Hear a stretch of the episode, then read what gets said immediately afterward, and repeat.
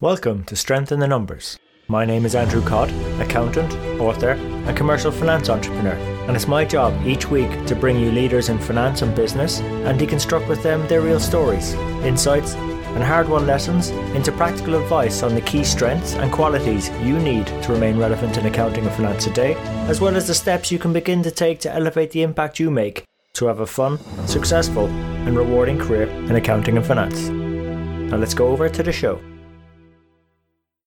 Hi, everybody. Welcome to the Strength in the Number Show. My name is Wei Qian Yong, a global finance and risk management professional. I'll be your co-host today, together with Andrew, and we are very excited to bring you our guest mentor, Shruti Kapoor, a well-rounded finance professional that has worked on operational finance and different advisory roles and lives across the world. And she's currently based in Paris. I'm Shruti, you and I know each other for a while, but it'd be great for you to share with our audience a little bit yourself and the journey that you've been on and how do you get to Paris at this point? Thanks, uh, thanks, Weiqian. I um, I was remembering that uh, we met on uh, our first day of work, so it was a great way to kind of uh, think about this journey. So two two years of audit, then about uh, five seven years of consultancy.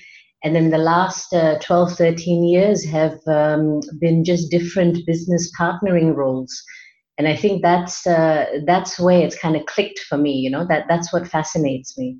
You know, of all these different roles that you play and different places in London that you're living in the past as well, if if there is a particular moment or two that really stand out, and what will that be as you look back on your career?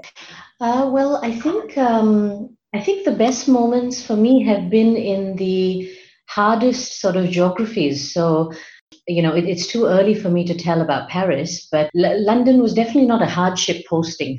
But I think um, I think places like China, you know, uh, Indonesia, Vietnam, uh, Philippines, India, um, even even for someone like myself uh, that comes from an Indian background, uh, because I haven't grown up there. When um, uh, operations teams in those kind of countries tell me that they understand um, accountancy and finance and the processes and the training that um, I've established for them works.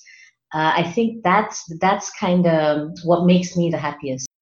Right, that's really interesting observation, Shruti. Yeah, because like I'm, I'm thinking then in terms of how do you because like people probably have different backgrounds and arrived at that understanding in different ways. So do you like have any sort of steps or questions that you ask them so that you understand their level of understanding of accounting and finance and and how to help them reach their potential in their operations? Uh, the first thing is well, what what I found is assume nothing and um, you know really learn to simplify things. So if you can get a message across in a simple and surprisingly non-financial way, because you've got to kind of tailor your questions and concepts to a non financial target audience. So, what I try and do is, you know, I try and throw as much uh, humor, I try and throw as much um, practical information into it. I really tailor it to their business, uh, even if it means coming down to their individual site. Uh, and saying, okay, let's talk about Mr. XYZ um, that you know um, researches um, chocolates, for example bringing it down to a level that is real for them, I think that's where you get their attention.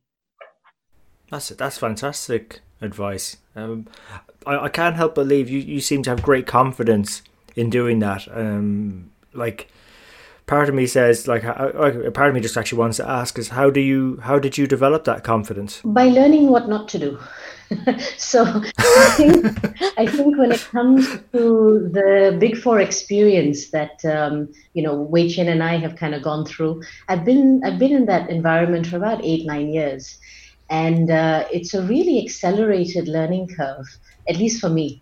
And I learned probably I would say eighty percent of what not to do and what I don't like, and twenty percent of what I saw and I wanted to emulate.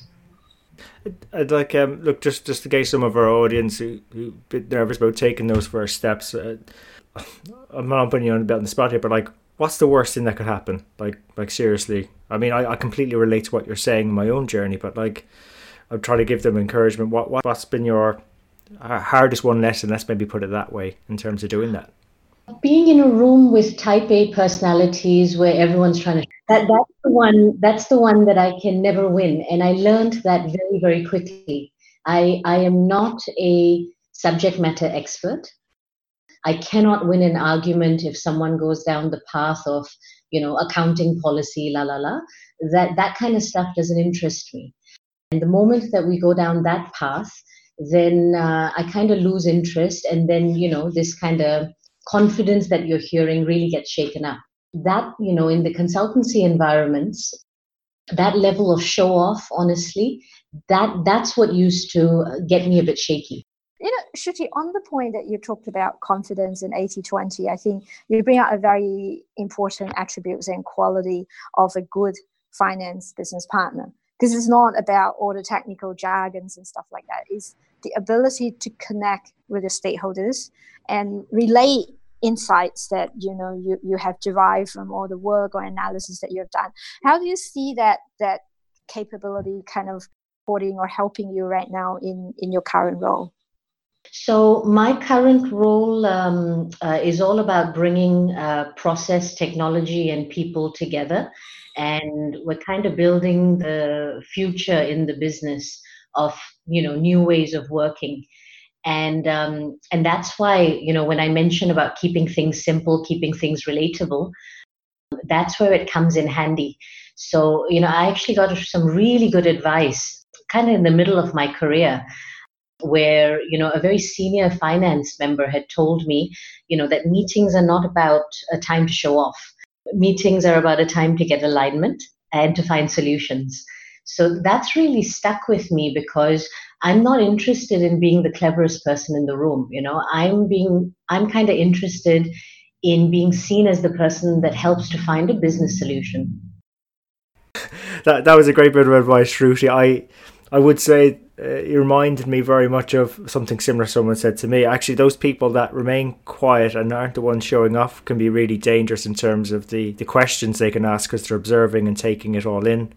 And, and I think that provides opportunity for a lot more value. I, I kind of feel that um, I'd actually, you know what, for all this, I'd actually love to go into. You didn't really mention on your career journey, but when we were speaking previously, you used to disc jockey on um for an airliner, I believe, or on a plane. Do, do you mind going into that a bit more for us? Sure, sure. So when I was in uh, university in Singapore, uh, and I was bored, bored out of my mind, um, doing journal entries. Uh, one of my uh, friends had said that Singapore Airlines was looking for another voice and they were actually going to replace someone doing a, uh, a Hindi channel with Bollywood music. So, you know, I was 18, 19 years old. I said, yeah, why, why not? And I was petrified, absolutely petrified. And I think my first, uh, probably my first year of, um, of shows probably sounded like a robot or, you know, like a very excited chip because I was just kind of bouncing off the walls it, it took some time to really get comfortable with the mic, you know, and it and I think I think that has helped me because uh, as you progress in finance and with technology catching up, your entire day could be spent on conference calls.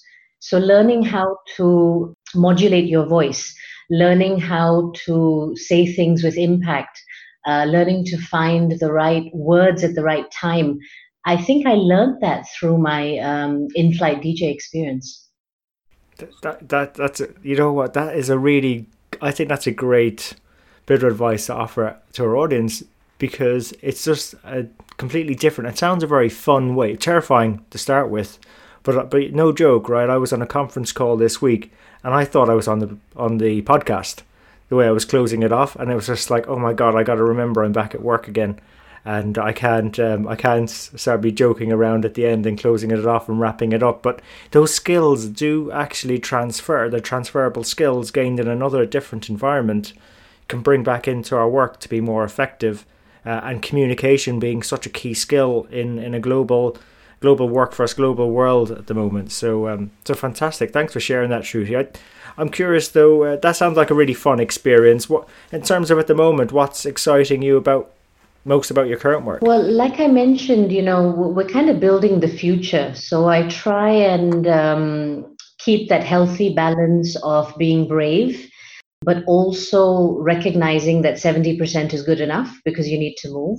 And finding that balance is very, very difficult. I appreciate, uh, can completely relate to that difficulty and that balance. Any any tips for us um, to, to, to, to do that better or even get near that? I, I think just, you know, trust your gut. Don't go down a rabbit hole just to win a point. Take a breather, walk out of the room if you have to for a little while. Get into a you know coffee environment to restart the conversation because once you get into those kind of debates, then again, you know, then the meeting turns into every expertise just trying to show off, and that doesn't solve anything like I was wondering there as you were saying, like I was trying, you know, I had an image of myself trying to do those things. That could be quite unnerving for some people to to do those things, but I think they're very effective. And there's someone who's uh, from someone who I believe has picked this up over time. There's no right or wrong way. That's why I think when I asked you the question, I was putting you on the spot a bit because I don't think there's any right questions. They're they're what work for you. But I mm. thought that was a great list. Um, mm. Wei Qian, what do you think? Absolutely. And, and Shruti, when you talk about in your current role, you guys are exploring new ways of working, trying to transform to a certain extent the existing processes and, and how way things are, are you know been done in the organization. So just curious to know how do you deal with people's resistance and that mindset change? Because that i guess will be fundamental in terms of driving the change. You know that advice that, that you can offer to our audience? I start by building trust and that trust has to come in by picking up the phone going over and talking to someone you know being very careful with what words you use when you send that first email. The, the first interaction with someone i've found is is um, is is either going to make it for me or it's not going to happen. If i don't pay attention to the first way that i uh, reach a new contact then i kind of have to backward pedal for at least a couple of weeks before i can build that trust back again. So uh, again that was something that i learned by watching. So uh, you know very very early in my career i was not this chatty. And it's it comes with the territory it comes with the position as well. So don't be scared to flex your muscle if you have a manager in your title for example. That's the whole point. Um, but if you are a financial analyst for example you have to sometimes learn to zip it so it's it's a, it's about knowing your audience knowing who's in the room respecting uh, the seniority uh, that you're faced with because uh, a lot of times particularly you know with a consultancy kind of background you can go down this path where you sound extremely condescending. And i've learned that um, no matter how senior you get even in the organization uh, you always have to start with uh, a level of humility and respect and that, that that's then how i build to the next level of let me tell you how i can make things better good point, which is trust. How do we build trust with our stakeholders and some of the advice that you've given in terms of, you know, making that first impression count, be authentic, humility, plus respect. I think those are very, very important. That just just wanted to kind of hear a little more um, from you in terms of while dealing with the stakeholders, especially for a junior person. You talk about a financial analyst, say for example, without a title, how can he or she be effective in terms of influencing the stakeholders? Uh, one very, very simple way is to offer to take minutes. You'll be amazed how easy it is uh, where people instinctively um, will trust you uh, if it's your words that they're reading at the end of a meeting, because that's what they will remember. That was a great answer, by the way, Shruti. I have to say that was awesome. I, I wouldn't even thought of that, mm. but but no, it's funny because because that's that's exactly that's exactly what I, I just probably accidentally did, and what I, I would even probably add into that that um, I worked I worked at a company as a uh, head of finance, And I actually sat next to the company secretary who was professional at minute taking, and she showed me a really good methodology.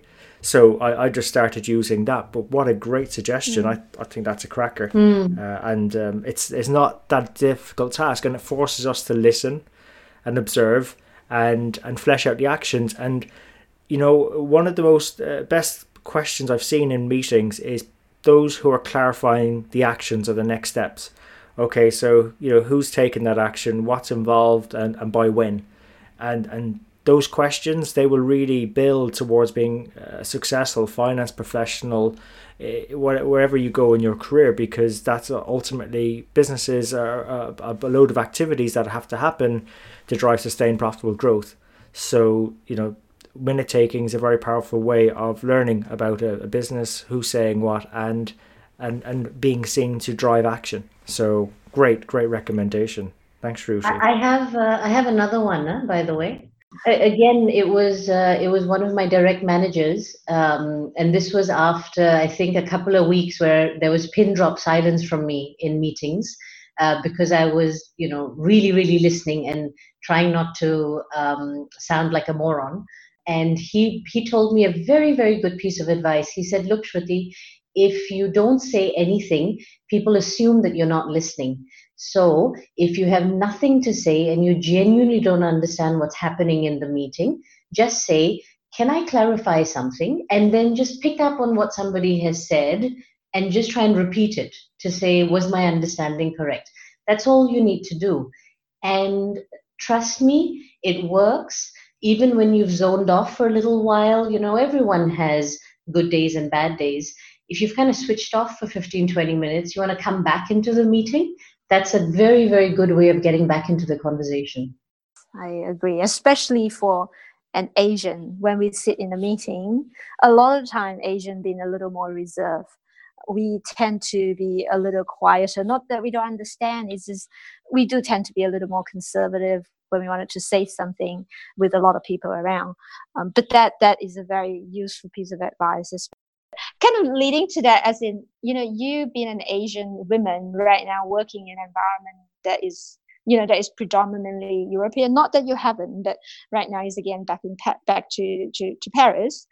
What are some of the commonality that you see versus different perspectives that you bring in that adds to the overall team dynamic and you know leading to innovation and creativity in problem solving uh, so um, that that one is a, a, tough one because, first of all, to be fair, uh, Europe is used to diversity.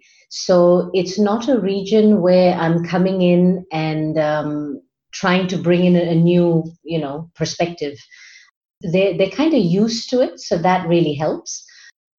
I think uh, what I've found is because I'm a minority in my own country uh, I'm used to being the odd one out. So I'm comfortable in that space. And so what I always do, and I do this at home as well, you know, that this is not specific to Europe, is that again, finding the commonality is key. And a lot of times the easiest way is just to connect on business principles, business concepts. So um, that's that's one way of keeping it technical and um, slightly more reserved uh, which works with an Asian sort of um, culture and personality. Uh, if you're brave enough to try and venture into more personal conversations, uh, a great common ground is food. And again, you know, you will be amazed the number of people that can spend hours and hours talking about food, and it doesn't matter which region they come from. I know that that's such an easy thing in um, in Asia to talk about, uh, the Europeans and the Americans love it too. I guess in terms of the differences that I bring, so uh, number one, especially in a, a physical meeting, uh, I am a visual representation of diversity. So whether I like it or not, again, I stand out. So um, I think that just forces people to kind of uh, sit up differently. You know, body language is different. Now, again, trying to be comfortable in that space and not take it personally is something that I would recommend because people are not um, uncomfortable with you in the room, but um, you you just have to accept the fact that you look different. I never never thought about it like that, Shruti. So, so thank you for for going into that for us. I was just I was wondering if we could step it up a couple of gears and, and, and fire some questions at you. What's been the best bit of advice you've ever received? As an Asian, I think uh, one of the things we strive for is perfection. It's in our DNA. We can't help it. That gets exasperated with um, going through a consultancy experience. Um, I really had to be told, you know, at, at close close to my breaking point, I would say, I had to be told in the consultancy environment that 70% is good enough. Perfecting a role or perfecting a task is not wanted or even asked for. And honestly, you're not making anyone happy apart from yourself.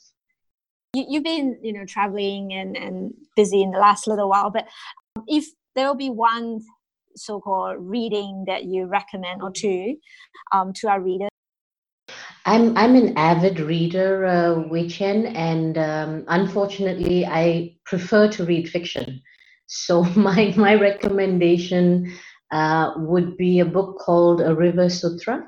And it's fascinating to me because it's about people attempting perfection and uh, how that would never really um, be successful because human traits at the end of the day prevail. So that particular book has um, has really left a mark on me. And and it's uh, it's short stories, you know, so it's uh, mm. it's a hmm. very very easy read as well. I, I, I like it. Well, it definitely works well for quite a lot of our busy audience. What will be one or two of the most important for an accounting and, and finance professional? Now, that's first part of the question. And then looking into the future, what will that two attributes or quality looks like for us to remain relevant into the future? I think uh, I think the accountancy umbrella versus the finance umbrella are two different beasts. So we really have to be crystal clear that if you're in an accountancy sort of job, then you have to make sure that you build accurate, sustainable databases. And if you're in finance, then it's about respecting those databases that exist and using them to link in flexible reporting. Because I think what we um, find a lot is that there's a lot of frustration in accountancy versus finance people. And I'm not even bringing the business into this, yeah? This is two people in the same family fighting with each other because one is constantly trying to talk about you know accurate um, sustainable data points versus the other one is constantly saying but my business needs flexibility so um, i think both people need to step in into each other's arena and really work together because this is what business partnering is all about know, that collaboration definitely is critical. So, how are you seeing that collaboration at this point and looking into the future? You know, how much more so-called emphasis will you place on that collaboration for us, for the whole profession to stay relevant? So, I think uh, I think we're really lucky because um, finance is already seen like the right hand uh, of any business decision yeah? And now we really don't need to fight that battle on a daily basis to be invited into the room. So we are automatically brought to the table and in fact we are given a very important seat um, uh, on that table i think the trick is to find an industry that actually interests you as a finance person because you're being invited. You are being invited to step in and sit down. So you genuinely need to be interested in the business uh, aspect of things. And then it is your job to kind of tailor that and apply your skill sets there. Well, I would, I, well, I, I would actually throw this challenge on you know people that close books people that are controlling people that are fp&a segment uh, segment finance business partnering, uh, M&A uh, people, people in the entire spectrum, you know, even leadership roles like, you know, CFOs. Every single person needs to understand what is non-negotiable in our uh, field. And those are the values and principles of accountancy that you cannot compromise on. And there's no point fighting about those. So if everyone kind of talks the same language about non negotiable accountancy rules. And then everyone agrees that you have full reign to go as flexible as you want in terms of reporting and analysis. I think then there would be fewer battles in the meeting room. No, thanks, thanks for that. And I, I suppose before we, we wrap up, any other parting thoughts for audience? I, I think for me, what has worked for me is to learn to accept and not fight the business values and decisions that are made. Uh, is sitting in that gray space of being miserable and not agreeing with why your company is either being too ruthless with cost cutting or your company being too slow and inefficient by allowing people that are inept in their jobs to continue doing what they're doing. Being in that gray space is very, very negative. It's extremely demoralizing. So, uh, learning to accept it or saying, sorry, this genuinely doesn't work with me and I just need to go, the sooner you can make that decision for yourself, I think the easier um, it will be in terms of coming to work every day because you really have to line up the business values with your personal values. And if you feel at some point that the business is going against fundamental principles that you agree with, it's time to go. Be, be brave enough to take that decision to go. So, so Shruti, thanks for all the great advice. Um, thanks for uh, taking us through your journey on, on confidence and how to develop that, uh, as well as uh, really one bit that really stuck with me is you know not be turning up to meetings uh, just to be showing off. Um, some uh, some tips on getting the balance as well, building trust without I suppose being condescending, which you know some of us can slip into, particularly when we, we've come in from a consulting background as well. I love the take the minutes idea. That was fantastic. A, a conversation about diversity. So Wei Qian, great question. Thanks thanks for, for, for asking this and thanks for being such a great co-host on, on your first ever uh, Strength in the Numbers podcast. So look, uh, look if yeah, I'm hoping I'm hoping the experience doesn't terrify you and you'll come back uh, no, again. Definitely not. so uh, for many more. so uh, I, I truly thank you so much. You had a fantastic career, and this was littered with advice. So on behalf of our audience, uh, thank you for investing your time with us today. Thank you very much. Thank you. So there you have it. Hope you enjoyed today's show. If you'd like to know more about our guests today, their bio, and follow up on the resources mentioned during the show, you can find all the relevant links and more at sitnshow.com. There you'll also be able to get access to earlier shows, read the latest blogs. There's also an opportunity to subscribe to our newsletter which will give you heads up as to when the next show is coming out, latest events, news, and anything that's going to be relevant to help you have a fun, rewarding, and successful career in finance and accounting. And just before you go, we really appreciate your feedback. If there's something we can do better on the show, something that's not working, or something you'd like to see, even a guest you'd like for us to invite onto the show, someone who you think might be able to benefit you more and also the rest of our community, please let me know. You can email me I'm at andrew at sitnshow.com or feel free to connect with me on LinkedIn. Just drop me a message so I know how you found me and we can connect. And really, it's our community that'll make the show. If we keep engaging and driving each other on, we'll keep on building our strength in the numbers.